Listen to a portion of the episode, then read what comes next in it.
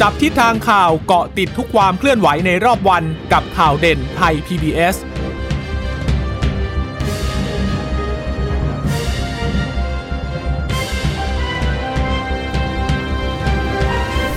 สวัสดีค่ะ สวัสดีค่ะ ต้อนรับคุณผู้ฟังสู่ข่าวเด่นไทย PBS นะคะ เราพบกันเป็นประจำทุกวันจันทร์ถึงศุกร์บ่ายๆ แบบนี้ค่ะ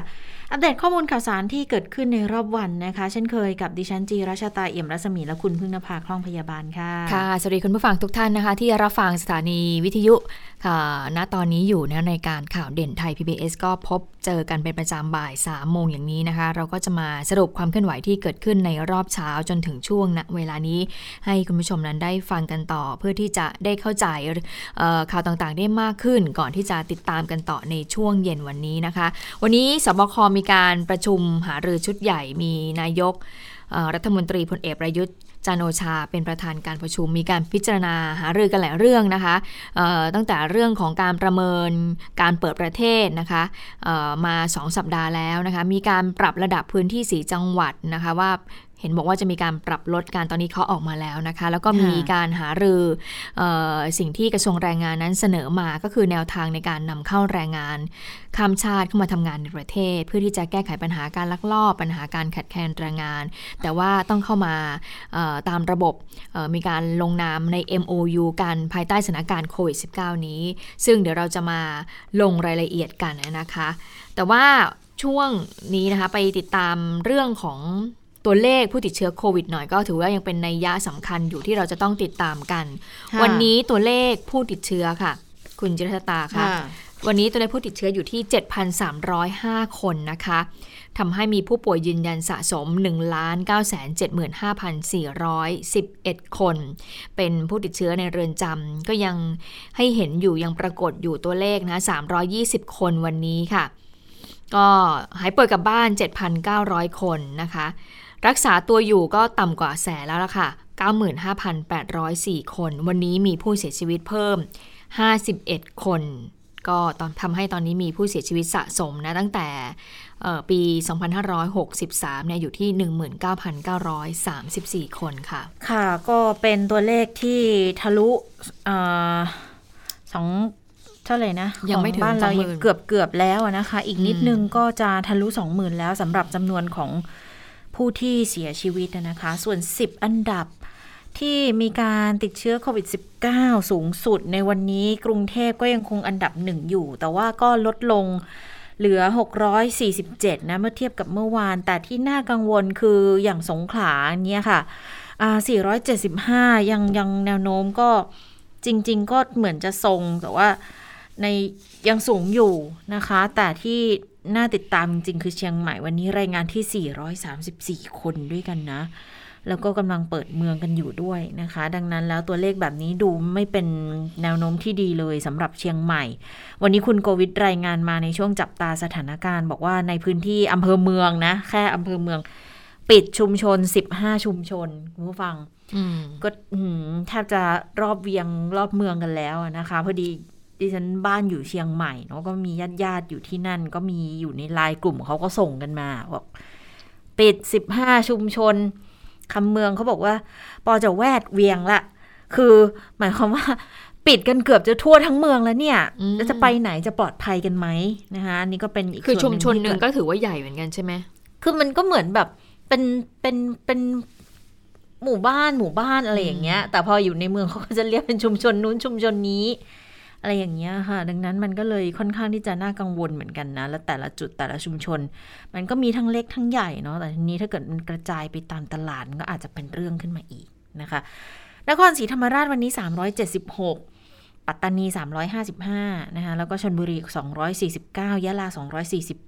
241 สุราษฎร์ธานีก็ยังติดอันดับต่อเนื่องเลยนะ ตอนนี้สุราษฎร์ธานีรู้สึกจะแซงนาราธิวาสขึ้นมาละนาราธิวาส ไม่เห็นมา 2 วันติดต่อกันแล้วนะคะ สุราษฎร์ธานีวันนี้ 216 แล้วก็ไปสมุทรปราการ 205 ระยองอีก 186 นะคะอืมส่วนการประชุมของสบคชุดใหญ่ที่มีพลเอกประยุจันโอชาเป็นประธานนะคะวันนี้ก็มีการพิจารณาในเรื่องของการปรับพื้นที่ควบคุมสูงสุดและเข้มงวด หรือว่าสีแดงเข้มนะคะ ซึ่งเดิมเนี่ยมีอยู่ 7 จังหวัด ตอนนี้ก็ปรับลดไป 6 จังหวัดที่หายไปจังหวัดไหนคะ จังหวัดเชียงใหม่ค่ะ จังหวัดเชียงใหม่ก็ไปไปไปเพิ่มในส่วนของพื้นที่ควบคุมสูงสุดสีแดงแทนนะคะเเดิม 38 จังหวัดก็ปรับเพิ่มมาเป็น 39 จังหวัดนะคะ ที่บอกว่าปรับลด 6 จังหวัดที่เป็นพื้นที่สีแดงเข้มมีอะไรบ้างนะคะ มีตราดค่ะ นครศรีธรรมราช นราธิวาส ปัตตานี ยะลา สงขลา ก็คือ ส่วนใหญ่ก็ยังอยู่ในพื้นที่ทางภาคใต้ แล้วก็มีแค่ภาคตะวันออก หนึ่งจังหวัดเท่านั้นก็คือที่ตราดนะคะส่วนพื้นที่สีแดงเข้มนะคะก็จากเดิมเนี่ย38 จังหวัดก็ปรับเพิ่มมาเป็น 39 จังหวัดก็คือเพิ่มเชียงใหม่เข้ามานะคะแล้วก็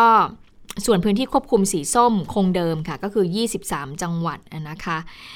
พื้นที่สีฟ้าค่ะ 4 จังหวัดก็ประกอบด้วย กรุงเทพ กระบี่ พังงา แล้วก็ภูเก็ตนะคะ ส่วนพื้นที่เฝ้าระวังสูงสุด หรือว่าสีเหลืองนะคะ ก็มีนครพนม น่าน บึงกาฬ มุกดาหาร แล้วก็สกลนครค่ะ โดยในพื้นที่ควบคุมสูงสุดเข้มงวด หรือว่าสีแดงเข้มเนี่ย ทางสบค ก็ยังคงห้ามนะคะ ห้ามออกนอกเคหสถานในเวลา 5 ทุ่มถึงตีสไปอีก 15 วันค่ะ จนถึงสิ้นเดือนก็คือวันที่ 30 พฤศจิกายนค่ะ ค่ะ เออจังหวัดที่มีการปรับเนี่ยที่หลุดออกไปแค่จันทจันทบุรีจังหวัดเดียวเองเนาะนะคะที่มีการปรับลดจาก 7 จังหวัดก็เหลือ 6 จังหวัดอ๋อไม่ได้ใช่เชียงใหม่เหรอ ไม่ใช่ไม่ใช่คือเชียงใหม่ที่เข้าใจผิดตอนแรก เพราะว่าเชียงใหม่จริงๆอยู่ในพื้นที่สีแดงเดิมอยู่อ๋อสีแดงเดิมมันไม่ใช่ค่ะ แต่ว่าแดงแล้วมันจะมีฟ้าคือสี่เขตสี่อำเภอค่ะเอ่อ ก็จะเป็นจันทบุรีอ๋อแปลว่าที่หายไปก็คือจันทบุรีก็จะไปโผล่ที่สีแดงใช่ลงมาสีแดงแทน เพราะว่าจันทบุรีจริงๆก่อนหน้านี้ก็ยังงงกันอยู่เนาะว่าเอ๊ะถ้าเป็นภาคตะวันออกจริง ๆอะที่จะมีปัญหาจะมีที่ชนบุรีกับระยองนะที่จะได้ยินได้ฟังข่าว แต่ว่ากลายเป็นว่าจันทบุรีเป็นพื้นที่สีแดงเข้ม แล้วมันก็มีรายงานออกมาบอกว่าอ๋อที่ที่จันทบุรีติดเข้าไปด้วยเป็นสีแดงเข้มเนี่ยส่วนหนึ่งอาจจะเป็นเพราะว่าเป็นจังหวัดพรมแดนไงใช่เป็นจังหวัดพรมแดนที่ติดกับ แรงงานกัมพูชาเขาอาจจะเข้ามาเก็บผลไม้กันแถวนั้นเยอะเขาก็เลยให้เป็นพื้นที่สีแดงเข้มไปก่อนแล้วทีนี้ดูแล้วสถานการณ์มันมันโอเคเขาก็เลยปรับลงมาให้อยู่สีแดงนะคะ แต่ว่าก็จะมีจังหวัดอื่นที่ยังคงอยู่ในพื้นที่เอ่อหกสิจริง ๆทำเป็นเป็นตราดนะคะนึกว่าจริง ๆ มันน่าจะเป็นตากหรือเปล่า ที่เป็นหกจังหวัดเจ็ดจังหวัดเดิมอะ่ะดิฉันจำได้ว่าจะมีตากอยู่ เพราะว่าเป็นจังหวัดพรมแดนกันสองจังหวัด ถ้าตราดก็พรมแดนเหมือนกันนะ ตราดก็พรมแดนกัมพูชาแต่ตากอะไม่แน่ใจพรมแดนเพื่อให้ชัวร์พรมแดนเมียนมาไง ก็เลยคิดว่าน่าจะเป็นตากมากกว่า คือบางทีอาจจะมีความสับสนกันอยู่ได้เนาะพอฟังแถลงมาแล้วก็รีบๆในการลงนะคะ ก็อาจจะมีความสับสนกันอยู่เล็ก ๆ น้อยๆ เกิดขึ้นได้นะคะ แต่สำหรับกิจการกิจกรรมเรื่องของการ work from home การจัดกิจกรรมร่วมกลุ่มสถานศึกษา สถานรับเลี้ยงเด็กศูนย์พัฒนาเด็กเล็กอะไรเหล่านี้นะคะ ก็สามารถที่จะทำกิจการกิจกรรมได้ เพียงแต่ว่ายังต้องใช้มาตรการในการดูแลกันอยู่ ใช้มาตรการในการควบคุมเหมือนเดิม แต่พื้นที่สีแดงเข้มก็ยังคงห้ามออกจากเคหสถานห้าทุ่มถึงตีสามต่อไปนะคะ ส่วนการเปิดสถานบันเทิงผับบาร์คาราโอเกะเนี่ยค่ะ คือแผนเดิม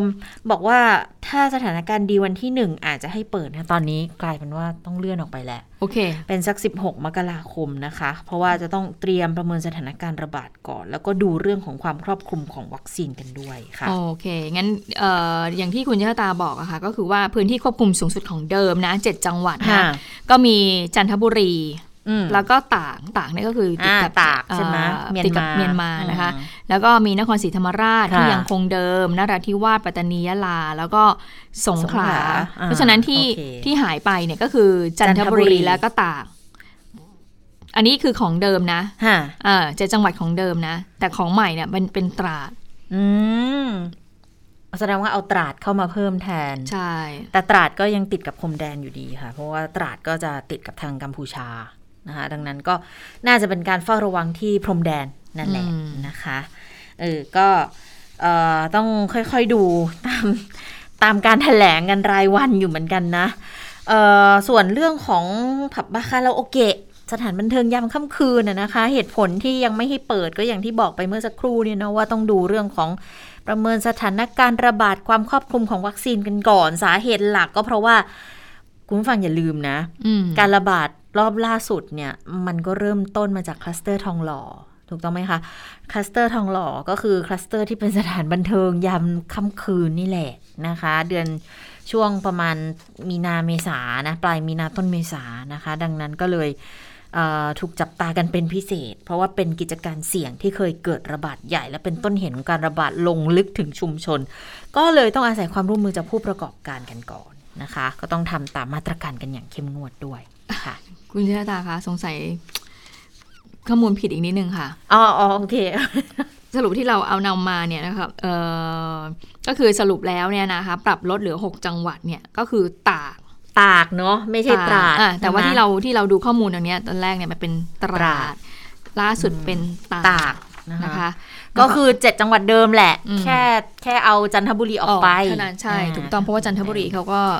ไปอยู่ในพื้นที่ควบคุมสีแดงค่ะอันนี้ก็คือเป็นการตรวจสอบทานข้อมูลกันนะคะค่ะเรื่องของแผนในการควบคุมป้องกันในสถานบันเทิงผับบาร์คาราโอเกะเนี่ยนะคะ ใครที่เป็นเจ้าของกิจการเหล่านี้ต้องหายใจลึกๆกันหน่อยเนาะเพราะว่า ปิดมายาวนานจะชนปีอยู่แล้วนะคะ ก็ไม่รู้ว่าพอถึงเวลาถ้าให้เปิดได้เนี่ย จะมีเรี่ยวมีแรงกลับมาเปิดให้บริการกันอีกครั้งได้มากน้อยแค่ไหนนะคะ แต่ว่าแผนการที่เขาวางเอาไว้เนี่ยในเรื่องของอมาตรการในการดำเนินการต่างๆ ที่ให้ไปดูเนี่ยนะทางกระทรวงมหาดไทย ทางกรุงเทพมหานครเขาก็จะร่วมกับทางกรมอนามัยกรมควบคุมโรค กรมสนับสนุนบริการสุขภาพของกระทรวงสาธารณสุข ไปเตรียมมาตรการความพร้อมต่างๆ แล้วทางผู้ประกอบการก็ต้องปรับปรุงระบบระบายอากาศตามมาตรฐาน รวมทั้งส่งเสริมให้บุคลากรได้รับวัคซีนกันทุกคน และเตรียมความพร้อมสำหรับดำเนินการ 3 คือทางกระทรวงมหาดไทย กระทรวงสาธารณาสุขไปจนถึงคณะกรรมการโรคติดต่อจังหวัด คณะกรรมการโรคติดต่อกรุงเทพค่ะ จะตั้งทีมไปประเมินไปซักซ้อมความเข้าใจตามมาตรการที่กำหนดไว้ แล้วทีนี้ 16 มกราคม 65 เลยนะ ก็จะเริ่มเปิดแต่มีพื้นที่ก่อน เปิดเฉพาะพื้นที่เฝ้าระวังสูงสุด คือพื้นที่สีเหลือง พื้นที่เฝ้าระวังคือพื้นที่สีเขียว และพื้นที่นำร่องการท่องเที่ยวก็คือพื้นที่สีฟ้าเท่านั้น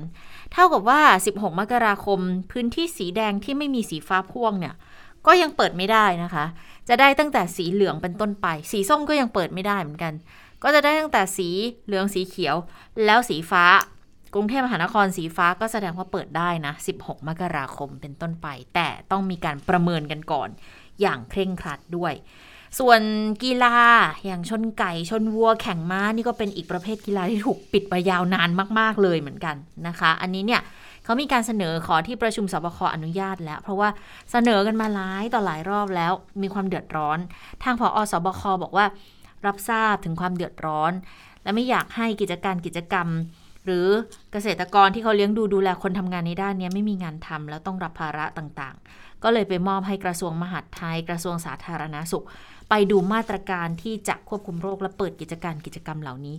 ก็หมายความว่ากิจการกิจกรรมเหล่านี้นะคะ กีฬาชนไก่ชนวัวแข่งมายังเปิดไม่ได้อยู่นะ ยังยังเพิ่งจะมอบหมายให้ไปดูมาตรการกันมานะแต่อย่างพวกที่เล่นกลางแจ้งที่มีคนดูหรือว่าบางชนิดที่ไม่ให้คนดูอย่างกีฬามวยเนี่ยนะคะ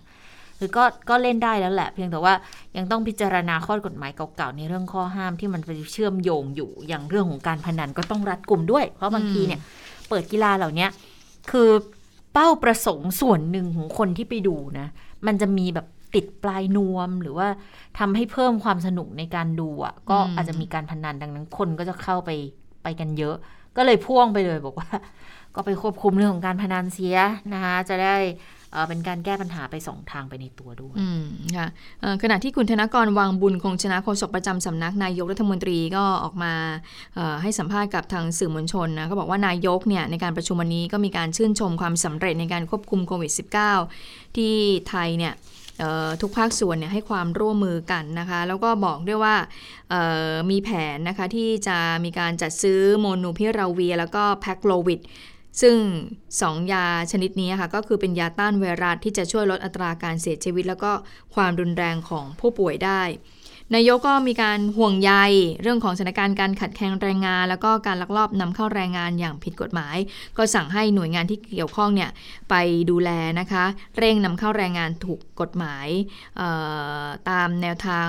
ที่มีการลงนาม MOU กันเข้ามานะคะมีการขึ้นทะเบียนมีการตรวจสอบมีการคัดกรองรวมถึงป้องกันควบคุม โควิด -19 ด้วย แล้วก็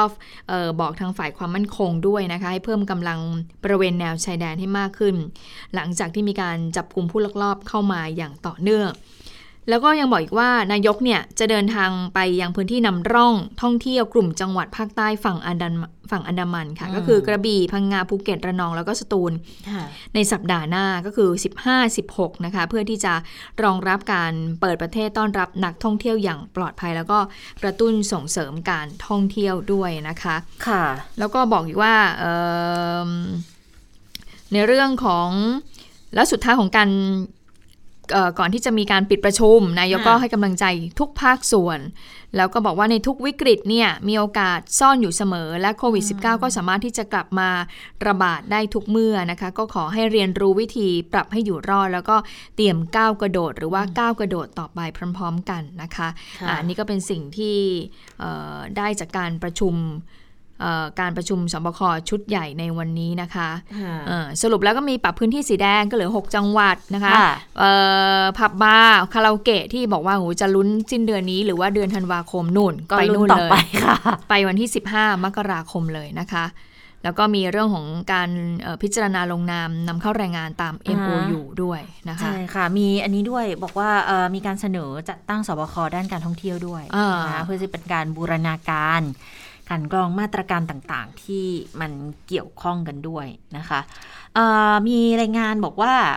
นายกเนี่ยได้รายงานผลการเปิดประเทศหลังหนึ่งพฤศจิกาด้วยนะ บอกว่าตอนนี้ความต้องการเข้าประเทศ เริ่มมีสายการบินเขาแจ้งเส้นทางบินเข้าไทยมากขึ้นแล้วนะคะ แล้วก็แนวโน้มนักท่องเที่ยวไทยเดินทางเข้าประเทศเนี่ยตอนนี้มีคนลงทะเบียนขอ Thailand Pass ณวันที่ 11 พฤศจิกานะ ลงมา 147,500 กับอีก 3 คน อนุมัติแล้ว 92,900 กับอีก 20 คนนะคะ แต่ว่ามันก็ยังมีระบบมีปัญหา มีกริชอยู่ในระบบอยู่นะ ก็เลยต้องสั่งการเรื่องของ Thailand Pass QR Code เนี่ยนะคะ บอกว่าจะต้องพร้อมนะ คือก่อนหน้านี้ถ้าจำกันได้เนาะ บอกว่าหลายคนก็ จองตั๋วเครื่องบินไปแล้วแต่เพิ่งจะมาขอแบบ Thailand Pass เพราะมันเพิ่งจะเปลี่ยนระบบกันไง แล้วกลายเป็นว่าเขาต้องใช้เวลาพิจารณากัน 7 วัน ถ้าเกิดว่าอัพเอกสารขึ้นไม่ครบ เลยมีปัญหากันบอกว่า โอ้ส่งมาแล้วรอเจ็ดวันเลยเหรอ ไม่รู้เลยว่าขั้นตอนกระบวนการมันไปถึงไหน แล้วที่ฉันจองตั๋วเครื่องบินไว้อะมันจะทันไหมถ้าเกิดไม่ทันขึ้นมาใครเป็นคนรับผิดชอบในเรื่องของความล่าช้าที่เกิดขึ้น นายกก็สั่งการบอกให้เหลือสัก 3 วันนะในการพิจารณา โดยเฉพาะในเรื่องของการดูว่า วัคซีนพาสปอร์ตหรือว่าการรับวัคซีนมาแล้วเนี่ยมันโอเคแล้วหรือเปล่านะคะ ตอนนี้ก็ยังยังพูดถึงเรื่องของความเร่งแก้ไขความล่าช้าของระระบบกันอยู่เลยนะเพราะอย่าลืมว่าเข้ามาเนี่ยไม่ใช่แค่นักท่องเที่ยวอย่างเดียวค่ะ มีคนไทยด้วยที่เขาทำงานอยู่ต่างประเทศเขาจะเดินทางกลับบ้านเนี่ยในอนาคตนายกบอกว่าจะเพิ่มประเทศความเสี่ยงต่ำปัจจุบันตอนนี้ให้ 63 ประเทศกับเเขตปกครองพิเศษ เดี๋ยวต่อไปก็จะค่อยๆ ทยอยเพิ่มเติมให้นะคะ ดังนั้นก็จะเป็นหนึ่งในเเรื่องที่มีการพูดถึงกันในเรื่องนี้ด้วย สัปดาห์หน้าค่ะ 15ถึง16 เนี่ยนายกจะลงพื้นที่ไปดูการดำเนินงานในพื้นที่นำร่องท่องเที่ยวกลุ่มภาคกลุ่มจังหวัดภาคใต้ฝั่งอันดามันนะ ก็คือ กระบี่ตรังพังงาภูเก็ตระนองสตูลนะคะช่วงสัปดาห์หน้าไปรองรับการเปิดประเทศต้อนรับนักท่องเที่ยวอย่างปลอดภัยหรือที่เรียกว่า Smart Entry ด้วยนะคะนี่ดังนั้นมันก็เลยอาจจะต้องมี สบคขึ้นมาเฉพาะเพื่อดูแลในเรื่องนี้กันด้วยนะคะ เพื่อให้เกิดความคล่องตัวให้ได้มากที่สุดนั่นเองค่ะ อันนี้ก็คือผลการประชุมสบคนะคะคะแต่ทีนี้ว่าก่อนการประชุมสบคค่ะวันนี้นายแพทย์อุดมคชินทร์ที่ปรึกษาสบคก็มีการพูดถึงภาพรวมการแพร่ระบาดโควิด -19 ด้วยนะคุณหมออุดมก็บอกอย่างนี้บอกว่าพื้นที่กรุงเทพเนี่ยยังคงน่าเป็นห่วงอยู่นะเพราะว่าตัวเลขเนี่ยยังคงทรงตัวอยู่ที่เราเห็นกันก็คือ 700ถึง800 คนต่อวันนะคะ ก็เป็นอย่างนี้มาเป็นสัปดาห์แล้ว ก็เป็นอีกหนึ่งปัจจัยที่สะท้อนให้เห็นว่าตัวเลขเนี่ยมันอาจจะเพิ่มขึ้นได้นะคะ ก็เลยฝากเน้นให้ประชาชนแล้วก็สถานประกอบการเนี่ยให้คงความเข้มงวด มาตรการทางสาธารณสุขเอาไว้ โดยเฉพาะมาตรการ COVID Free Setting นะ พร้อมกับขอให้ประชาชนเข้ารับการฉีดวัคซีนโดยไม่ลังเลค่ะ โดยเฉพาะผู้สูงอายุแล้วก็กลุ่มที่มีโรคประจำตัว เนื่องจากว่าสถิติที่ออกมาหรือว่ามีการเก็บตัวอย่างของข้อมูลเนี่ยจะเห็นว่าผู้ที่เสียชีวิตส่วนใหญ่เนี่ยก็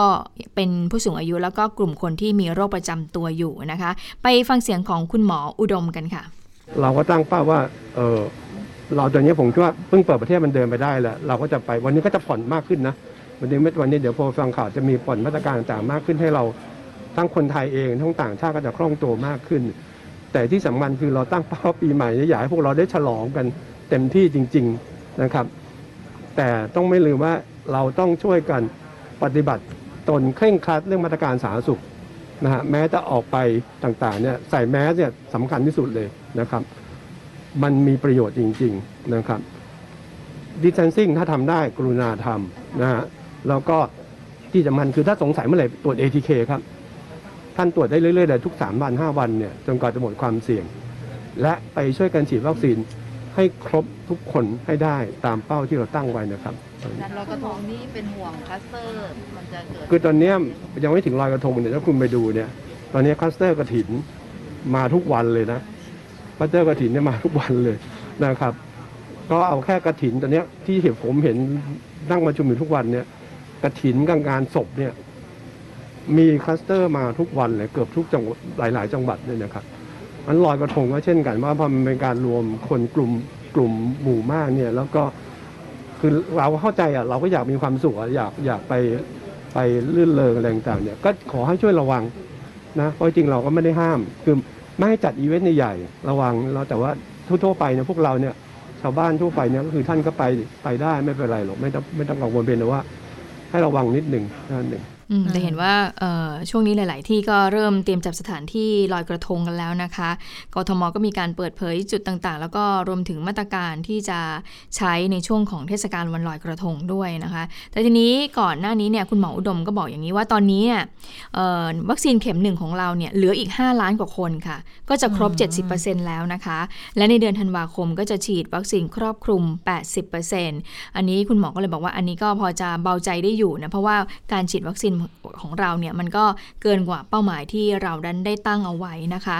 ส่วนเรื่องของการลดขั้นตอนการเดินทางของนักท่องเที่ยวชาวต่างชาติที่มีความเป็นไปได้ว่า อาจจะมีการลดขั้นตอนคือว่า ตอนนี้คือใครเข้ามาเนี่ยจะต้องมีการจองโรงแรมหนึ่งคืน แล้วก็มีการตรวจ RT-PCR แล้วก็เหมือนรอผลประมาณคืนหนึ่งเนี่ยนะคะ ผลออกมาถึงถึงถึงเอ่อกว่าที่ผลจะออกมา แต่ทีนี้บางคนก็มีการสะท้อนว่าเอ๊ะมันจะช้าเกินไปหรือเปล่า เพราะว่าบางทีเนี่ย RT-PCR มันก็ไม่ได้ออกมาเร็วขนาดนั้นนะ ก็เลยบอกว่าเอ๊ะจะลดขั้นตอนตรงนี้ได้หรือไม่นะคะ คุณหมออุดมบอกว่า ตอนนี้เนี่ยหน่วยงานที่เกี่ยวข้องก็ได้ไปพิจารณาอยู่ ก็เรียนรู้จากวิธีการจากต่างประเทศ ซึ่งเป็นเทคโนโลยีจากญี่ปุ่นที่ศึกษามาแล้วว่าไอ RT-PCR เนี่ยสามารถวิเคราะห์ผลวิธีการตรวจเนี่ยสามารถวิเคราะห์ผลได้ใกล้เคียงกัน การทำ RT-PCR กว่า 98%แล้วก็รอผลตรวจเพียง 30 นาทีเท่านั้น ค่าใช้จ่ายเนี่ย50 บาทต่อครั้ง ก็บอกว่าไอ้ไอ้เครื่องนี้ที่จะนานจะที่อาจจะไปพิจารณาที่จะอาจจะนำมาใช้นี่บอกว่าเครื่องนี้เนี่ยได้นำมามาใช้ที่โรงพยาบาลรามาธิบดีแล้ว 4 เครื่อง และอาจจะเป็นแนวทางค่ะ ที่จะพิจารณาใช้ในการรับนักท่องเที่ยวเข้าประเทศต่อไปค่ะก็คือว่าเครื่องนี้ก็คือตรวจเร็วนั่นเองอะค่ะค่ะก็คืออาจจะไม่ต้องให้นักท่องเที่ยวชาวต่างชาตินั้น ต้องไปจองโรงแรมแล้วก็รอผล RT PCR หนึ่งคืนนั่นนะคะอืมแต่จริงๆยังไงเขาจะเข้ามาเขาก็ต้องจองโรงแรมก่อนอยู่แล้วนะ พูดถึงเวลาเอ่อ Thailand Pass ก็ช่างอะนะคะ เขาก็ต้องมีการเตรียมความพร้อมในเรื่องของการจองโรงแรมเข้ามาก่อนอยู่แล้วแหละ ถึงจะเดินทางเข้าประเทศไทยได้ แต่ในเรื่องของการยกเลิก RT-PCR เนี่ยต้องไปถามสิว่าแล้วสาธารณสุขเขาโอเคหรือเปล่า ถ้าจะต้องยกเลิกกันจริง ๆ นะคะ มีการไปสอบถามกับทางคุณอนุทินชาญวีรกูลนะรัฐมนตรีเจ้ากระทรวงก็บอกว่าเออแนวคิดแบบนี้เนี่ยมันต้องรอหารือในสบคชุดใหญ่ก่อน เดี๋ยวต้องรอดูตามเหตุตามผลเนี่ยนะเพราะว่าอย่างต้นทางเวลาเขามาเขาตรวจ RT-PCR มาก่อนอยู่แล้ว ดังนั้นเวลาทำก็อาจจะใช้เวลา สอบทานแล้วก็ยืนยันได้ ที่สำคัญค่ะ เอกสารพวกฉีดวัคซีนของคนที่เดินทางเข้ามาในประเทศ คุณอนุทินยืนยันบอกมันปลอมแปลงไม่ได้ ทีนี้เราก็ต้องหาวิธีอำนวยความสะดวกให้เกิดความรวดเร็วที่สุด แต่ความปลอดภัยก็ทิ้งไม่ได้เหมือนกันนะ ผู้สื่อข่าวก็เลยถามประเมินในเรื่องของอการเปิดประเทศเนี่ยสิวันและมีรอยรั่วอะไรที่ต้องอุดไหมคุณอนุทินบอกว่ามันก็ขึ้นอยู่กับสถานการณ์ต่าง ๆ ค่ะ เรายังคงใช้มาตรการที่มีอยู่ในขณะนี้นะ DMSTT การป้องกันแบบ universal prevention การตรวจแบบ ATK เวลาจะไปทำงงทำงานหรือไปในสถานที่เสี่ยงก็ต้องตรวจกันอยู่ อันเนี้ยมันก็ค่อนข้างที่จะเคร่งและช่วยลดลดความเสี่ยงได้มากเหมือนกันนะคะ ตัวเลขมันค่อนข้างที่จะทรง แต่อยากจะให้ลดลด อย่าอย่าให้มันขึ้นไปอีกนะก็จะดีเหมือนกันนะ แต่ถ้าดูจำนวนผู้เสียชีวิตเนี่ยนะคะ ก็จะเป็นกลุ่ม 607 แล้วก็ 80%ที่เสียชีวิตก็ยังไม่ได้รับวัคซีนด้วยดังนั้นก็ขอย้ำเรื่องวัคซีนเนี่ยมันช่วยได้จริง ๆ นะคะทีนี้ถามในเรื่องของวัคซีนที่บอกว่าเป้าหมายร้อยล้านโดสเนี่ยได้ร้อยล้านโดสได้ตามเป้าไหมสิ้นเดือนนี้ คุณอนุทินประเมินบอกโอ้ยน่าจะสำเร็จแหละ แต่ตอนนี้อย่าไปพึ่งนั่งคิดเรื่องเป้าเรื่องคิดอะไร วัคซีนเราพอ พอที่จะสร้างความปลอดภัยให้คนในประเทศทุกคนทุกสัญชาติ แรงงานข้ามชาติก็น่าจะสบายใจขึ้นตอนนี้เริ่มมีการให้แรงงานข้ามชาติเข้ามาฉีดกันเยอะแล้วนะคะ อย่างเชียงใหม่คุณโกวิทก็รายงานมาบอกว่าถูกกฎหมายผิดกฎหมายไม่สนแล้ว ให้เข้ามาฉีดก่อนได้เลยนะคะส่วนคนที่เข้ามาตามชายแดนเนี่ย อันนี้ก็บอกว่าถ้าเข้ามาถ้ายังไม่ได้ฉีดก็จับฉีดหมดเลยนะ เพราะว่าวัคซีนเนี่ยตอนนี้เราได้เข้ามาเยอะละ คือที่ได้ ได้บริจาคก็ได้เข้ามาเยอะด้วย แล้วก็ที่บริหารจัดการหากันเองก็เข้ามาแล้วอย่างวันนี้ค่ะ บอกว่าบ่ายสองนะจีนส่งซีโนแวคมาให้ล้านห้าโดสเนี่ยก็เดี๋ยวสถานทูตเขาจะเอามามอบให้ ส่วนโมเดอร์นาน่าจะอาทิตย์หน้านะไปฟังเสียงคุณอนุทินกันค่ะ สัปดาห์หน้าโมเดอร์นาที่ทางรัฐบาลสหรัฐบริจาคให้กับประเทศไทยก็จะเห็นว่าจะ มาถึงนะขึ้นเครื่องสัปดาห์หน้าจะมาถึงต้นสัปดาห์ถัดไป แต่ว่าแต่ว่ามามาแล้วทางอธิบดีกรมควบคุมโรคได้ลงนามในในเอกสารบันทึกข้อตกลงกับทางทางการสหรัฐแล้ว มันก็มีแต่ข่าวที่เป็นเป็นบวกเข้ามา ยังมีรัฐบาลประเทศอีกหลายประเทศที่แสดงความจำนงที่จะ มอบวัคซีนให้กับประเทศไทย ประเทศไทยเราเองก็เหมือนกันถ้าเกิดวัคซีนถึงจุดหนึ่งแล้วมีความเพียงพอเนี่ยเราก็ต้องคำนึงถึงประเทศเพื่อนบ้าน ประเทศที่ยังมีความลำบากนะครับ ประเทศที่หลายประเทศที่เข้าโควิดก็ยังยังไม่ได้รับวัคซีนอย่างอย่างครบถ้วนยังมีการล่าช้าอยู่ เราก็อาจจะไปช่วยประเทศที่ที่ต้องรับวัคซีนผ่านโควิดแล้วก็ยังไม่ได้ รับในจำนวนที่ที่เขาคาดหมายไว้ แต่นี่เป็นเรื่องอนาคตนะ เราต้องดูแลคนของเราเองให้เรียบร้อยก่อน อันนี้สำคัญที่สุดนะครับ ก่อนหน้านี้ที่เราขัดแคลนเราก็ได้รับบริจาคแต่ถ้าเรามีเพียงพอเรามีมากพอฉีดให้กับประชากรเราครอบคลุมมากที่สุดแล้วเนี่ยเเราก็สามารถที่จะบริจาคให้กับประเทศเพื่อนบ้านของเราได้นะคะที่ยังไม่มีวัคซีนฉีดอยู่ในขณะนี้นะคะอนอกจากคุณอนุทินแล้ววันนี้เนี่ยผู้ว่าการท่องเที่ยวของประเทศไทยเนี่ยก็ได้เข้าประชุมด้วย ก่อนที่จะเข้าประชุมสบคชุดใหญ่วันนี้เนี่ยก็มีการสอบถามทางผู้ว่าทททเหมือนกัน เพราะว่าเห็นว่าจะต้องมีการรายงานเรื่องของการเปิดประเทศให้กับนายกรัฐมนตรี แล้วก็ทางที่ประชุมสบคนั้นได้รับทราบ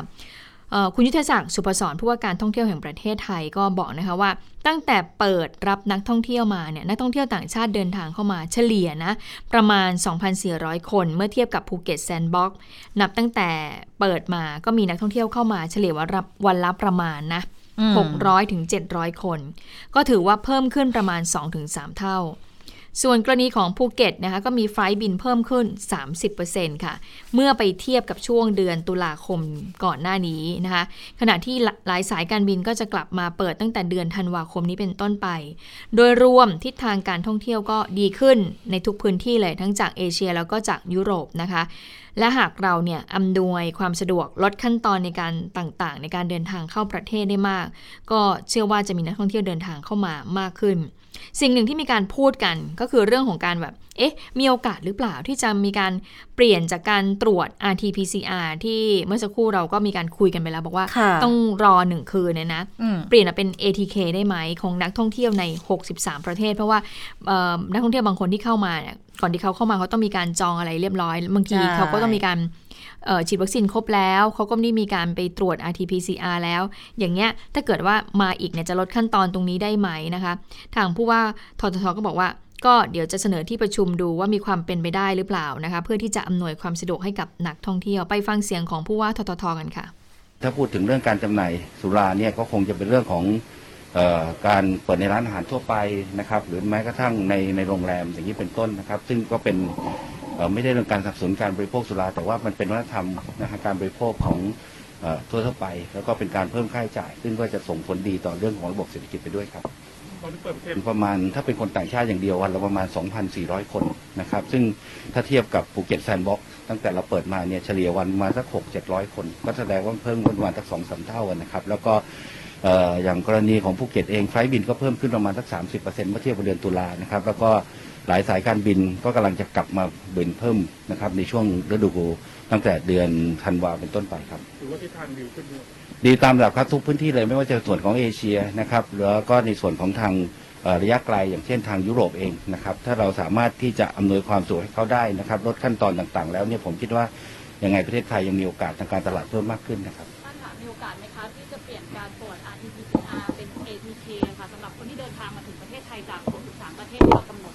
ก็มีความเป็นไปได้นะครับเพราะอย่าลืมนะครับว่าสามเงื่อนไขที่ยังคงอยู่ก็คือต้องมาจากประเทศมีความเสี่ยงต่ำอันที่สองก็คือจะต้องได้รับวัคซีนครบตามเกณฑ์ที่สามก็ริมผลตรวจ RT-PCR ไม่เกิน12ชั่วโมงนะครับนั่นก็มีความเป็นได้เพื่อมีความสะดวกเพราะจริงๆหลายๆประเทศเองเขาก็หันมาตรวจเป็น ATK แต่ยังไงการตรวจจะมีความสำคัญอยู่นะครับค่ะก็ยืนยันถึงเรื่องของการตรวจคัดกรองยังไงก็มีความสำคัญทั้งนั้นนะคะ จะตรวจแบบไหน RT-PCR หรือ ATK ก่อนเดินทางเข้าประเทศก็ต้องค่อนข้างมั่นใจประมาณนึงแหละ ว่าจะไม่จะจะจะปลอดภัยมากที่สุดนะคะ ดังนั้นเรื่องของวัคซีนอันนี้สำคัญมาก ๆ ส่วนกิจการลอยกระทง กิจกรรมลอยกระทงนะคะคุณยุทธศักดิ์ก็บอกเหมือนกันบอก พื้นที่ท่องเที่ยวเนี่ยเอ่อให้รวมตัวบุคคลให้รวมคนได้พันคนนะแต่ว่าทุกอย่างมันก็อยู่ภายใต้มาตรการที่เข้มงวดด้วยเช่นเดียวกัน นะคะค่ะในเรื่องของออแนวทางรับแรงงานต่างด้าวเข้าประเทศ ก็ตอนนี้ก็ชัดเจนแล้วนะคะว่าเเราจะรับเข้ามาเนี่ยตาม MOU ก็คาดว่าเดือนธันวาคมน่าจะเริ่มได้แล้ว ซึ่งวันนี้ผู้สื่อข่าวของเราเนี่ยก็ได้ไปไปยังสัตหีบชนบุรีเนาะไปดู ชาวประมงนะคะแรงงานชาวประมงที่นั่นว่าเป็นยังไง รวมถึงไปสอบถามพูดคุยกับเเจ้าของเรือประมงด้วย เจ้าของเรือก็เล่าให้กับผู้สื่อข่าวเราฟังบอกว่า จริงๆแล้วที่มันขาดแคลนก็คือว่าที่ที่กลับไปส่วนใหญ่เนี่ยก็คือชาวเมียนมาหรือว่าแรงงานข้ามชาตินี่แหละก็คือเขากลับประเทศไงคือช่วงนั้นไม่มีงานก็กลับประเทศไปแล้วโควิด ด้วย บางคนเนี่ยที่กลับไปก็คืออยู่ใน นำเข้าแรงงานเข้ามาตาม MOU นี่แหละนะคะ แต่ทีนี้เมื่อเขาอยู่เนี่ยไม่ไม่มีแรงเอ่อไม่มีจ้างเขาเขาก็แบบไม่มีกินอย่างเงี้ยเขาก็บอกว่างั้นขอกลับประเทศไปก่อน แต่พอกลับไปพอจะกลับมาอีกมันก็กลับมาไม่ได้แล้วไง มันก็เลยเกิดเกิดการขาดแคลนนะคะ และทีนี้ก็มองกันว่าถ้าเกิดว่าเอ่อนำเข้ามาใหม่เนี่ยมันจะช่วยได้ไหมก็บอกว่าอืมมันก็มีโอกมันมันก็น่าจะทำให้สถานการณ์นั้นน่ะดีขึ้นนะคะ แล้วก็มีผู้สิ่งหนึ่งด้วยที่บอกว่าเอ่อ แรงงานบางบางบางคนเนี่ยคือเข้ามาเนี่ยมันตาม MOU มันต้อง 2 ปีใช่ไหมแต่ปรากฏว่าพอเขาเข้ามาไม่ทันไรเนี่ย ปรากฏว่าก็ไปทำอย่างอื่นละ อันนี้ก็เป็นปัญหาเหมือนกันนะคะ ไปฟังเสียงของเจ้าของเรือประมงกันค่ะ ผมว่าถ้าสถานการณ์โควิดอ่าเบาบางลง ไม่ว่าจะเป็นมาตราสามแปดในเรื่องแรงงานประมงเนี่ยมันจะเร็วนะก็ก็ก็น่าจะช่วยได้ ถ้าเป็นเอเอแปดสามแปดสามผมพูดผิด แปดสามในแรงงานประมงเนี่ยน่าจะช่วยได้ เพราะว่ามันจะทำให้รวดเร็วขึ้น แต่ปัญหามีไหมผมว่าก็มีเหมือนเดิม เพราะว่าถ้าเราใช้แปดสามเนี่ย ทางกฎหมายแรงงานใช่ไหมครับ คือเราไม่สามารถและบังคับแรงงานได้ ในสัญญาที่เราทำไว้สองปีนะในเมื่อเขาไม่พอใจอยู่เขาก็ต้องไปเราก็ต้องไปแจ้งเลิกทั้งๆที่ว่าสัญญาเราทำไว้สองปี แต่นายจ้างไม่ไม่มีอ่าอำนาจที่จะบังคับแรงงานให้อยู่ตามสองปีตามสัญญาได้ ถ้าแรงงานคนไหน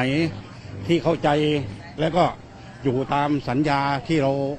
รัฐบาลกำหนดไว้ที่เราได้สัญญามานะ ก็ถือว่าเป็นบุญของนายจ้างคนนั้นนะครับ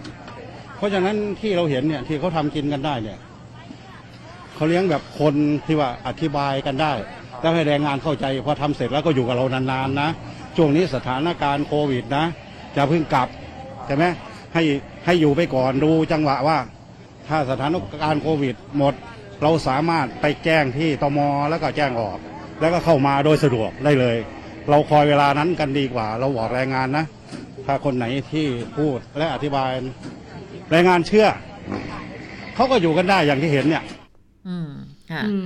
เมื่อกี้เมื่อสักครู่นี้มีมี wording คำหนึ่งบอกว่าเป็นบุญของนายจ้างเลยนะคะถ้าเกิดว่าคุยกับทางลูกจ้างแรงงานเออคุยกันข้ามชาติรู้รู้เรื่องเรื่องนะนะอืมเขาไม่กลับประเทศไปก่อนเนาะก็คือเขาก็ยังอยู่เนาะพอมีงานมาก็เปิดออเดอร์ได้รับออเดอร์ได้แล้วก็ผลิตได้แรงงานก็เออสามารถที่จะทำงานได้เนาะแต่ว่าตอนนี้เนี่ยอย่างที่มีปัญหากันก็คือว่า นี่แหละก็คือแรงงานกลับประเทศไปไม่สามารถที่จะกลับมาได้นะคะค่ะอะทีนี้ไปดูขั้นตอนนิดนึงคุณเจษตาคุณผู้ฟังค่ะค่ะว่าเขามีขั้นตอนยังไงนะคะสรุปสั้นๆ ก็คือว่าไอการนำเข้าแรงงานตาม MOU เนี่ยก็คือเอ่อหนึ่งเลยก็คือต้องไปยื่นแบบคำร้องขอนำเข้าแรงงานต่างด้าวมาทำงานในประเทศก่อน ก็คือนายจ้างเนี่ยต้องไปยื่นที่กรมการจัดหางานนะคะต่อมาก็คือต้องไปส่งคำร้องความต้องการจ้างแรงงานต่างด้าวนะคะ ซึ่งกรมการจัดหางานก็จะมีหนังสือ แจ้งความต้องการจ้างแรงงานต่างด้าวเนี่ย ผ่านสถานทูตค่ะเมื่อได้รับคำร้องจากทางนายจ้างแล้วนะคะ ก็จะส่งความต้องการของเราเนี่ยผ่านทางสถานทูตประเทศ ต้นทางประจำประเทศไทยไปยังประเทศต้นทาง จากนั้นค่ะประเทศต้นทางสมมตินะะสมมติเป็นเมียนมาเราอยากได้เราอยากได้ต้องการแรงงานขนาดไหน ต้องการแรงงานอย่างไรเนี่ย สมมติประเทศต้นทางคือเมียนมา ประเทศต้นทางก็จะดำเนินการรับสมัครจากที่นู่นเลยนะ มีการคัดเลือกให้ทำสัญญาให้ทำเนมลิสต์ให้ แล้วก็ส่งกลับมายังกรมการจัดหางาน ผ่านทางสถานทูต ประเทศต้นทางประจำประเทศไทย แล้วก็กรมการจัดหางาน แล้วก็จะส่งรายชื่อมาให้กับนายจ้าง 4 ก็คือเตรียมเอกสารยื่นขอใบอนุญาตทำงานแทนคนต่างด้าว ก็อย่างเช่น พวกหลักฐานออได้รับวัคซีนโควิด -19 หลักฐานการซื้อประกันสุขภาพบริษัทประกันภัย อันนี้นายจ้างเนี่ยก็ต้องไปต้องเป็นคนดำเนินการนะคะ ต้องไปแจ้งขึ้นทะเบียนประกันสังคมด้วย 5 ก็คืออนุญาตให้นำเข้า แรงงานต่างด้าวเข้ามาทำงานกับนายจ้างในประเทศ 6. การเดินทางเข้ามาในราชอาจักร อันนี้จะเป็นลูกจ้างแล้วในส่วนของลูกจ้างอะจะต้องมีการแสดงเอกสารหลักฐาน ก็ต้องมีหนังสือยืนยันก่อน หนังสือยืนยันให้เข้ามาทำงาน พร้อมกับบัญชีรายชื่อ ต้องมีผลตรวจโควิด -19 เอ่อ RT-PCR ไม่เกิน 72 ชั่วโมง หรือว่าได้รับผลการรับรองการตรวจ ATK มีหลักฐานการฉีดวัคซีนโควิด -19 มีการตรวจลงตาอนุญาตให้อยู่ในราชอาณาจักร 2 ปี อันนี้น่าจะเป็นวีซ่านะคะ แล้วก็มีการเดินทางไปยังสถานที่กักตัวหลังจากที่มาแล้วนะคะ ก็ต้องอืมกักตัวโดยยานพาหนะที่ได้แจ้งเอาไว้ แล้วก็เข้าสถานที่กักตัว แล้วก็ต้องไปดูว่าได้รับวัคซีนครบโดสไหม ครบโดสคือถ้า 2 โดสก็คือกักตัวสั้นหน่อยคือ 7 วันค่ะแต่ถ้าฉีดเข็มเดียวก็กักตัวนานหน่อย 14 วันอ่าค่ะอั นนี้ก็เป็นขั้นตอนกระบวนการในเรื่องของการเปิดรับแรงงานข้ามชาตินะคาดว่ากระบวนการทั้งหมดมันน่าจะเริ่มได้ก็อีกสักประมาณธันวา น่าจะเริ่มกันได้นะคะเอาล่ะทีนี้มาดูเหตุการณ์ที่เกี่ยวข้องกับทางการเมืองกันบ้างหลังจากที่มีคำวินิจฉัยของศาลรัฐธรรมนูญออกมาเกี่ยวกับเรื่องของการปฏิรูปเท่ากับล้มล้าง การปฏิรูปข้อเสนอ 10 ข้อในการปฏิรูปสถาบันของทางกลุ่มเคลื่อนไหว ที่เรียกตัวเองว่ากลุ่มราษฎรนะคะที่เหตุการณ์เกิดขึ้น 10 สิงหาคม 63 เนี่ย แล้วออกมาทางศาลวินิจฉัยออกมา บอกว่าเป็นความเคลื่อนไหวที่เกี่ยวเนื่องการล้มล้างการปกครองนะก็มีการหยิบยกไปตีความอะไรกันขยายความกันค่อนข้างที่จะหลากหลายอยู่เหมือนกันนะคะ แล้วแต่ว่าใครจะนำไปพูดถึงในประเด็นไหนตามแง่มุมตามมุมมองของตัวเองนะคะ แต่ว่าสิ่งที่เกิดขึ้นเมื่อวานอย่างที่เรารายงานไปนะ เว็บไซต์ของศาลรัฐธรรมนูญ ถูกแฮ็กจนป่านนี้ยังเข้าไม่ได้เลยค่ะ แต่ว่าทางฝ่ายที่เกี่ยวข้องนะเขาบอกว่า รู้แล้วใครเป็นคนทำนะคะ คุณชัยวุฒนาคมานุสรรัฐมนตรีดิจิทัลเพื่อเศรษฐกิจและสังคมหรือว่า DES อะค่ะ ก็ได้กล่าวถึงกรณีที่บอกว่าเว็บไซต์ถูกแฮ็กเนี่ยนะล่าสุดมีการระงับการเข้าถึงเว็บไซต์ศาลรัฐธรรมนูญและตรวจสอบพบว่ายังไม่มีข้อมูลที่เสียหาย แต่ว่ามันเป็นการ discredit ก็พบว่าทางศาลค่ะ จ้างบริษัทเอกชนรายหนึ่งเขาดูแล ก็คาดว่าบริษัทนี้คงไม่มีมาตรการป้องกันที่เพียงพอแฮกเกอร์ก็เลยเข้ามายึดเว็บไซต์ได้นะคะสันนิษฐานบอกว่าข้อมูลผู้ใช้ username แล้วก็รหัสผ่านหรือ password เนี่ย อาจจะหลุดจากแอดมินหรือแฮกเกอร์ภายนอกอาจจะลองเจาะระบบเข้ามาตอนนี้อยู่ระหว่างสืบสวนอยู่ ส่วนหลายฝ่ายเชื่อมโยงบอกว่ามันเกี่ยวเนื่องกับที่ศาลรัฐธรรมนูญมีคำวินิจฉัย ม็อบสิสิงหาเข้าข่ายล้มล้างการปกครอง คุณชัยวุฒิบอกว่ารู้อยู่แล้วว่ากลุ่มไหนพยายามแฮ็กเข้ามา อันนี้เป็นการเตรียมการไว้ล่วงหน้าตั้งแต่ก่อน 10 พฤศจิกายนที่ศาลจะมีคำวินิจฉัยแล้ว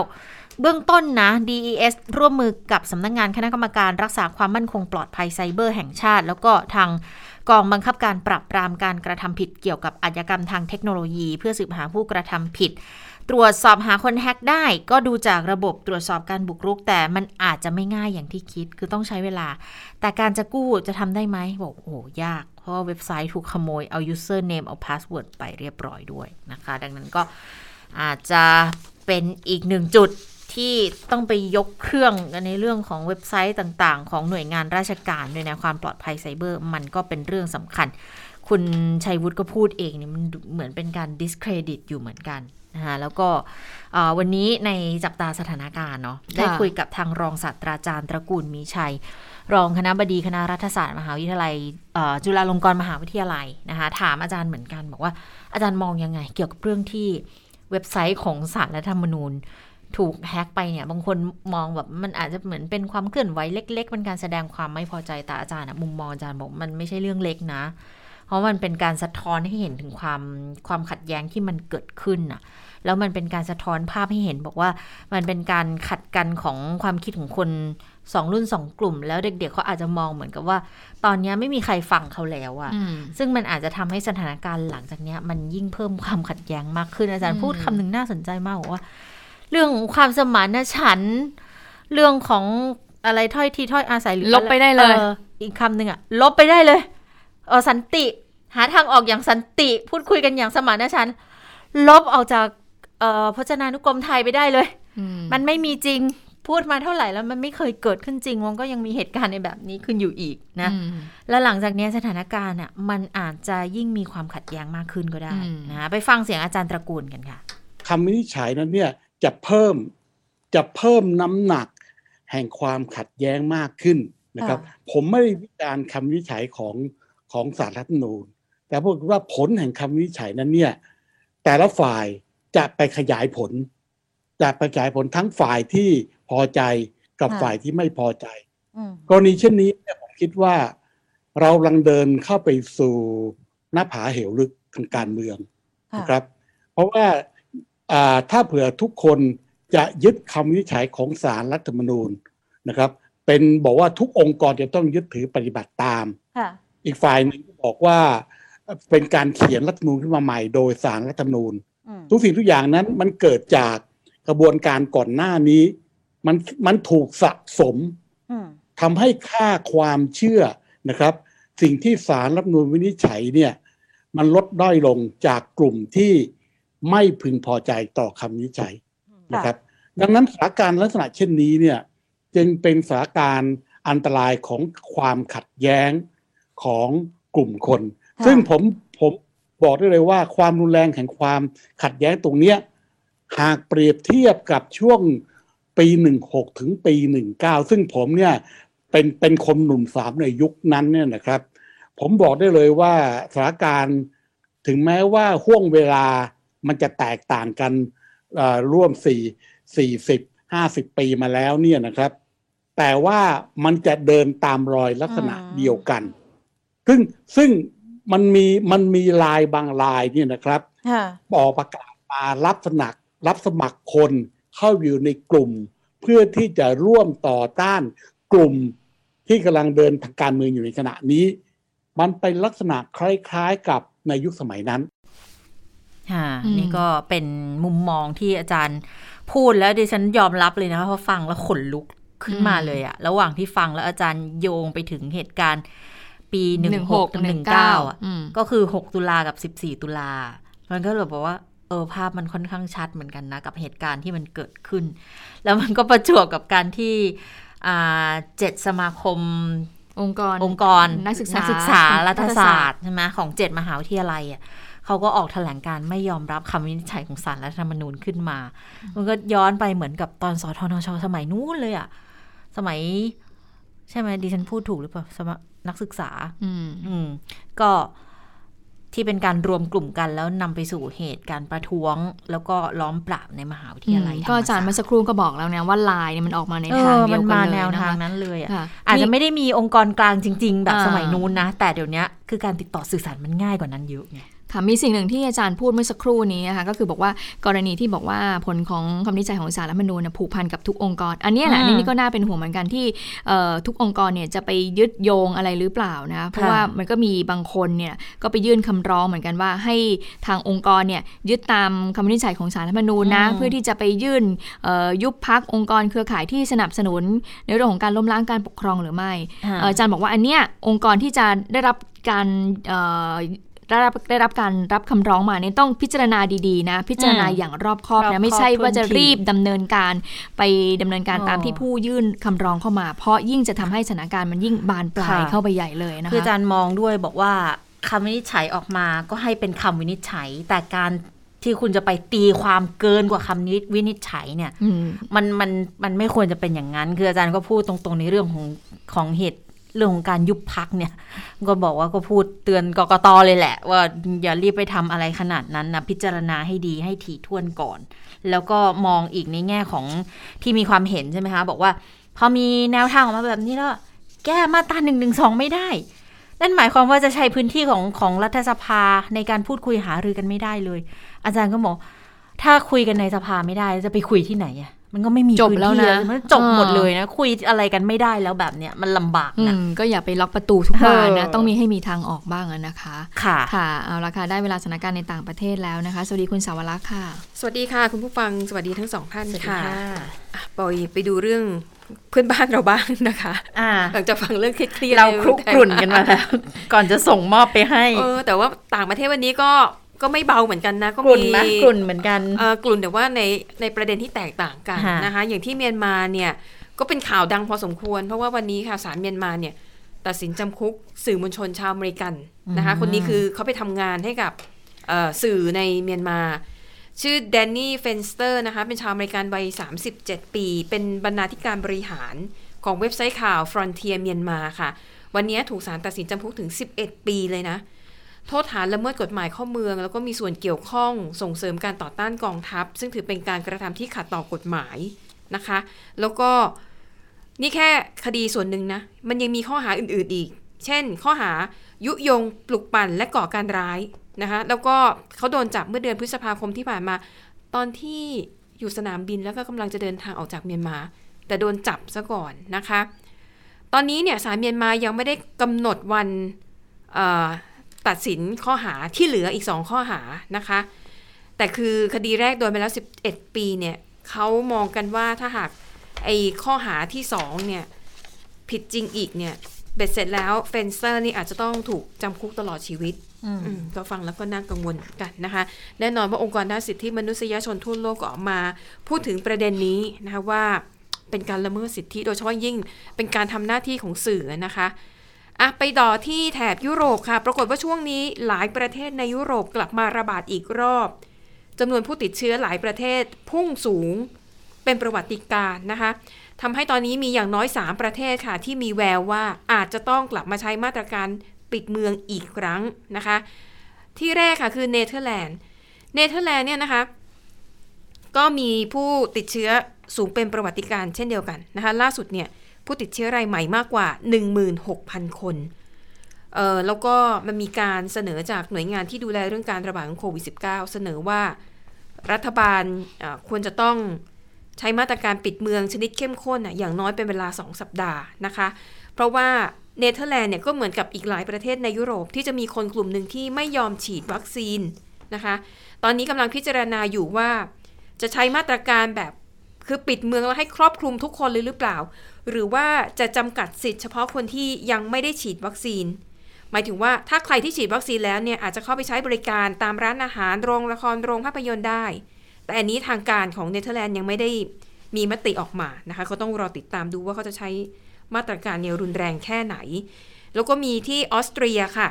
ออสเตรียนี่ก็เหมือนกัน เตรียมจะนำมาตรการปิดเมืองกลับมาใช้ในอีก2อสวันนี้นะคะ ที่ออสเตรียเนี่ยเขาจะเน้นไปสำหรับคนที่ยังไม่ได้ฉีดวัคซีนครบจำนวนเอ่อแล้วก็อีกประเทศหนึงก็คือเยอรมนีอย่างที่ได้รายงานไปก่อนหน้านี้ ว่ามีผู้ติดเชื้อรายใหม่เนี่ยเพิ่มสูงทำลายสถิติ เช่นเดียวกันนะคะก็สามประเทศในยุโรปแล้วนะเห็นเห็นไปต่อกันที่เรื่องของการประชุมว่าด้วยสิ่งแวดล้อมนะคะหรือว่า COP อ่า26 วันนี้วันสุดท้ายแล้วค่ะ ตอนนี้เนี่ยที่เขาจับตาดูกันอยู่ก็คือว่าร่าง ของการประชุมจะออกมาเป็นอย่างไร ปรากฏว่าเท่าที่ติดตามข่าววันสองวันนี้นะคะ เปลี่ยนร่างไปแล้วอย่างน้อยสองรอบ เพราะว่ามันมีการเสนอให้แก้ไขถ้อยคำนะคะในแหล่งข่าวที่ใกล้ชิดกับสำนักข่าว BBC ขออภัย CNN ค่ะเขาบอกว่าแหล่งข่าวเนี่ยมาบอกว่าในการประชุมเนี่ยนะประเทศที่ เออใช้พลังงานเชื้อเพลิงฟอสซิลเยอะๆเนี่ยอย่างซาอุดิอาระเบีย จีน รัสเซียแล้วก็ออสเตรเลีย พยายามล็อบบี้ค่ะ ให้ตัดข้อความช่วงที่กำหนดเป้าหมายว่าจะต้องออลดการใช้เชื้อเพลิงฟอสซิลหรือว่าไม่ใช้เลยเนี่ยนะคะ พยายามจะทำให้ไอ้ถ้อยความเนี่ยมันหายไปจาก draft แต่ตอนนี้กำลังยังถกเถียงกันอยู่นะคะ แต่เขาบอกว่าหัวใจหลักของการประชุมในครั้งนี้ก็คือ ยังคงไว้นะคะที่บอกว่าทั้งโลกเนี่ย จะต้องลงมือทำอย่างรวดเร็ว เฉียบพลัน แล้วก็ลดการปล่อยแก๊สเรือนกระจกอย่างยั่งยืนนะคะเพื่อควบคุมให้อุณหภูมิโลกนั้น ไม่สูงเกินกว่า 1.5 องศาเซลเซียส แต่ถ้าสูงกว่านั้นเนี่ยผลกระทบมันรุนแรงแน่นอน แต่ดูแล้วน่าจะเป็นไปได้ยากนะคะ เพราะว่ามีหน่วยงานที่เขาติดตามเรื่องนี้เขาบอกว่าเมื่อดูแล้วนะว่าคำสัญญาที่แต่ละประเทศแต่และดินแดนให้ไว้ในการประชุมในครั้งนี้เนี่ย ต่อให้ทุกที่ทำได้ตามเป้าที่ตัวเองกำหนดไว้นะคะ ภายในปี 2,100 ก็คืออีก 79 ปีข้างหน้า อุณหภูมิโลกมันจะเสมันจะเพิ่มสูงขึ้น 2.4 องศาเซลเซียสอยู่ดี นั่นแปลว่าคำสัญญาที่ให้ไว้ในตอนนี้ไม่พอ นั่นในกรณีที่ทำได้ และเขาเชื่อว่าจะมีหลายประเทศหลายดินแดนที่ทำไม่ได้อย่างที่ตัวเองสัญญาไว้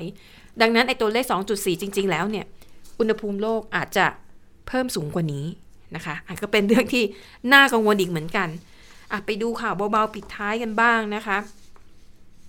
วันนี้ค่ะที่เกาหลีใต้ค่ะเขาเริ่มทดสอบระบบ Air Taxi หรือว่าแท็กซี่ทางอากาศนะคะ ทดสอบครั้งแรกเมื่อวานนี้ค่ะ แต่ว่าการทดสอบในเบื้องต้นเนี่ยนะคือเขาจะส่งรับคนจากสนามบิน เดินทางเข้าไปใจกลางกรุงโซลนะคะ แต่ว่าดิฉันเห็นในรูปแล้วแหละ เขาเป็นแท็กซี่ที่เรียกว่า Volocopter มันจะคล้ายๆเฮลิคอปเตอร์ แต่ว่า ฉันเห็นในภาพเนี่ย คิดว่ามันนั่งได้ไม่เกิน2คน ทีนี้อืมไอ้แท็ก air taxi ตัวนี้เนี่ยนะคะ คือมีทั้งแบบที่มีคนขับ กับแบบทั้งที่บินได้ด้วยตัวเองโดยอัตโนมัตินะคะ อันนี้ก็เป็นความก้าวหน้านะคะของเกาหลีใต้ ซึ่งเขาตั้งเป้าว่าภายใน 4 ปีข้างหน้าเนี่ย จะนำมาใช้บริการได้จริง ๆ นะคะ เขาบอกว่าจาก สนามบินในกรุงโซลและเดินทางเข้ามาสู่ตัวเมือง ถ้านั่งรถเข้ามาเนี่ยประมาณ 1 ชั่วโมง แต่ถ้าใช้บริการ Air Taxi นะคะลดเวลาเดินทางเหลือแค่ 20 นาทีเท่านั้น และเขาประเมินว่าค่าโดยสารต่อหนึ่งเที่ยวเนี่ยน่าจะประมาณ 3,000 บาทสำหรับคนเดินทางสักเต็มที่ไม่เกิน 2 คน เอาจริงก็ถือว่าไม่แพงนะนะคะ ซื้อเวลาได้เยอะเลย ปิดท้ายค่ะ วันคนโสด 11 11 ซึ่งอาลีบาบาของจีนเนี่ยเป็นต้นฉบับนะคะอืมในขณะที่ไอ้ค่านิยมเนี้ยมันก็แพร่ไปทั่วโลกแม้แต่ประเทศไทย ปรากฏว่าปีนี้ค่ะ เขาบอกว่าเป็นปีแรกนะคะ ที่ยอดขายของอาลีบาบาในเทศกาลวันคนโสด คือ 11 วันที่ 11 เดือนพฤศจิกายนเนี่ย อัตราการเติบโตต่ำที่สุด นับตั้งแต่ทำแคมเปญนี้ขึ้นมาก็คือ 12 ปีอืมนะคะแต่คำว่าต่ำของเขาก็ยังสูงอยู่ดีนะ เพราะว่าก่อนหน้าเนี้ยเขาจะแบบแค่วันเดียวใช่ไหมวันที่ค่ะ11วันเดียวแล้วก็จบ แต่พอหลังๆเนี่ย เหมือนมันก็มันเริ่มเลขเยอะเบิ้ลขึ้นทุกเดือนน่ะนะของเมืองจีนนี่ฉันว่าไม่มันไม่น่าจะเบิ้ลทุกเดือนน่าจะมีที่เมืองไทยนี่แหละอ้าวเหรอเออ แต่ของเมืองจีนเนี่ยเมื่อก่อนก็คือ11 11ค่ะวันเดียว แต่ตอนหลังๆขยายเป็นวันที่1ถึง11อ๋ออะไรอย่างเงี้ยขยายวันขายเพิ่มขึ้น เดี๋ยวเดือนหน้าก็มีอีกนะ12 12ใช่หน้าปีใหม่เนี่ยคือปีนี้เนี่ยยอดขาย ของเทศกาลโคโสดซึ่งมี 11 วันนะคะปีเนี้ยเขาบอกว่าอัตราการเติบโตมันเพิ่มขึ้นแค่ 8.5%เมื่อเทียบกับปีที่แล้ว เป็นครั้งแรกที่อัตราการเติบโตเป็นเลขหลักเดียวอืมคือก่อนหน้าเนี้ยสองหลักอย่างปีก่อนหน้านั้นเนี่ยก็คือเพิ่มขึ้นมาเกือบ 12%นะคะ แน่นอนค่ะสาเหตุหลักๆก็คือว่ามันก็เป็นแคมเปญที่ใครๆก็เอาไปใช้อะแล้วมันก็ลดบ่อยด้วยอืมหลายเทศกาลเหลือเกินนะคะ แล้วก็ ผู้คนเนี่ยมีช่องทางในการซื้อสินค้ามากขึ้นค่ะเขาบอกว่าตอนนี้เทรนด์ที่กำลังมาในประเทศจีนนะคะแล้วก็คิดว่าจะมาแรงแทนที่การช้อปปิ้งออนไลน์ก็คือว่า การถ่ายทอดสดแบบ live stream แล้วก็ขายของ เพราะเขาบอกว่าอย่างเอ่อเดือนที่แล้วเนี่ยนะคะ มีคนดังของจีนสองคนเนี่ยนะคะมาขายของผ่านระบบออนไลน์เขาบอกว่าภายในเวลาแค่ 12 ชั่วโมงนะคะ สามารถขายสินค้าเนี่ยเป็นมูลค่ารวมมากถึง 3,000 ล้านดอลลาร์สหรัฐ ในเวลาแค่ 12 ชั่วโมง เขาก็เลยมองว่าเนี่ยแหละการไลฟ์สดเพื่อขายของผ่านระบบสตรีมมิ่งเนี่ยมันจะเป็นเทรนด์ใหม่ที่ชาวจีนจะหันมาให้ความสนใจมากขึ้น ส่วนการขายในระบบออนไลน์นั้นก็คงจะแบบทรงตัวแล้วก็ค่อยๆ ลดลงเรื่อยๆ นั่นเองค่ะ ค่ะ แล้วค่ะ และทั้งหมดก็คือข่าวเด่นไทย PBS วันนี้เราทั้ง 3 คนลาไปก่อน สวัสดีค่ะ สวัสดีค่ะ สวัสดีค่ะ